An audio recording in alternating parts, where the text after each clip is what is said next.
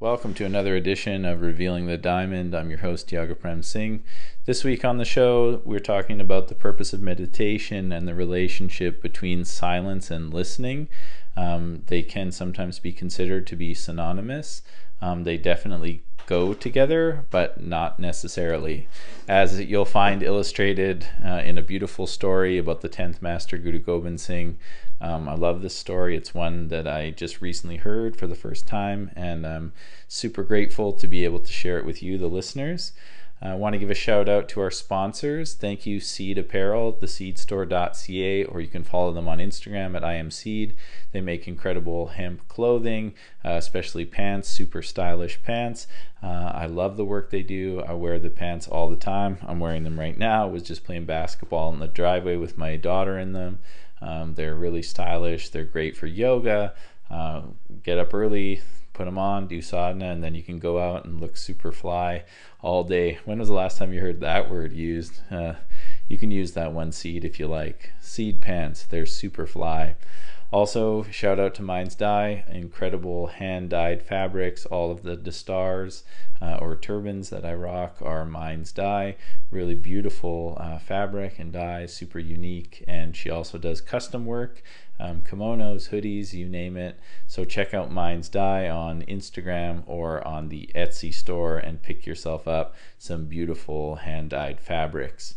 All right, so. Uh, couple of quick things before we get to the episode. If you love the show, uh, please rate us and review us wherever you listen to podcasts. Also, check out uh, tiagoprem.com, just getting that up. You can join the mailing list and be notified on whatever uh, we're up to. Soon, retreats and even in person um, teaching. So, really excited about that. Um, you can also get details about our YouTube um, and any other online trainings. The online stuff's been going great. So uh, check out the Dharmic Devotion. You can become a member of that by going to patreon.com backslash Tiago Prem Singh. Uh, you can also check out our YouTube.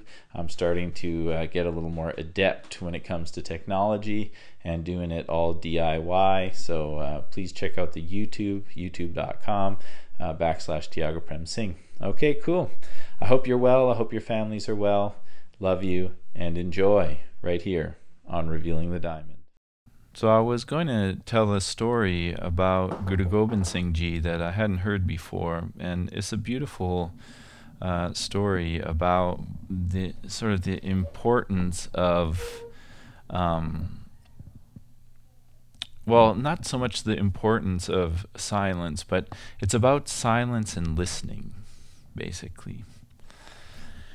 And uh, when you think about silence and listening, they are almost synonymous, but not quite. Isn't it true? You know, like in order to listen, silence is a great aid and help helper, but silence does not guarantee listening. Sometimes silence can be a negative Sometimes silence can be a positive.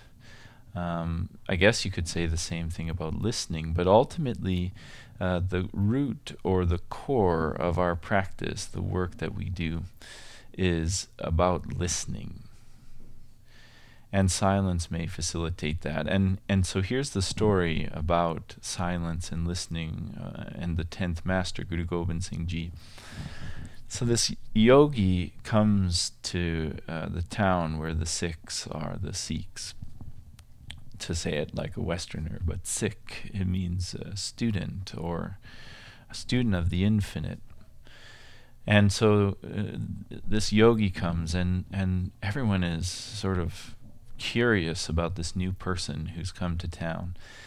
And they don't speak. Have you heard of Baba Hari Das? There's a, uh, somebody named Baba Hari Das who settled on Salt Spring Island out here and on the west coast, and uh, he didn't speak for a long, long time. They call it Mauna, the practice of Mauna, and so practitioner of silence is called a Mauni.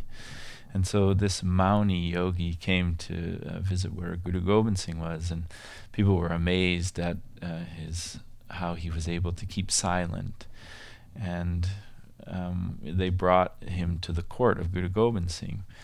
And Guru Gobind Singh, he, he could sense there was something going on here? Maybe a little showing off, if you know what I mean.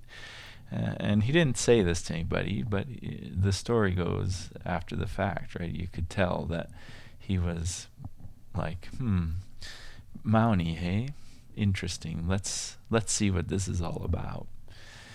And so uh, the Mauni is looking for uh, somebody to to take care and feed him. And if you've been in India, you know this is something that happens in different traditions, right? Where the monk has the begging bowl or the sadhu, or they rely on the giving of the householders uh, as renunciates to help help pay for their, you know, life and help support them. So they comes to the court of Guru Gobind Singh, and he's looking for uh, someone to take care. And so Guru Gobind Singh has one of his Sikhs take this uh, Mauni to his home. And he announces in front of all of the people who are there that uh, he should feed him the best food that there is and give him the best bed to rest in and then bring him back tomorrow. And the Mauni is beaming, like, all right, I've got it made. I'm going to be spoiled for the night. I just got a new bed, so I understand uh, the feeling, right? So he's feeling pretty good about it.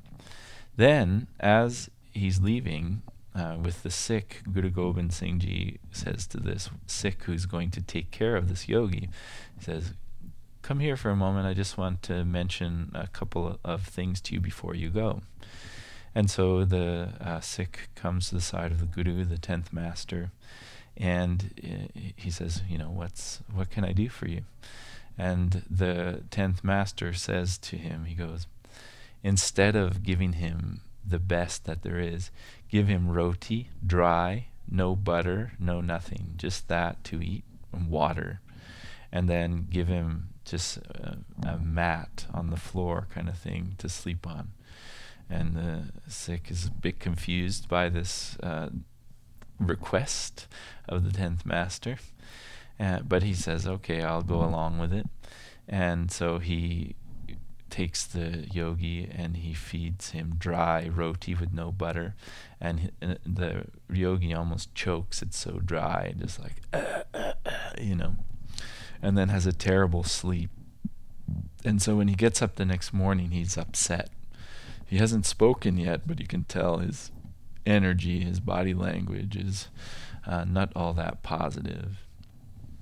And so uh, he's brought back to the court of Guru Gobind Singh, and Guru Gobind Singh announces in front of the group, you know, I trust that you followed my uh, request that you give him the best of the best food and rest and care for him like royalty.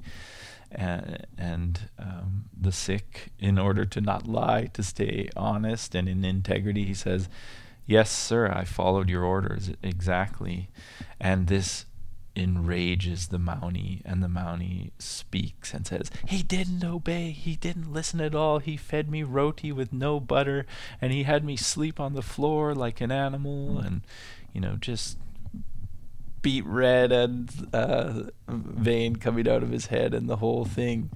And, uh, you know, and how could this be? And your Sikh didn't uh, listen to you at all. And Guru Gobind Singh sort of stops him and says, you know, actually, the truth is, is that uh, I told him to do that. And the Mauni's like, what? And he said, here's the thing about silence. Just being quiet won't silent silence your mind. The practice is not about being silent as much as it is about listening.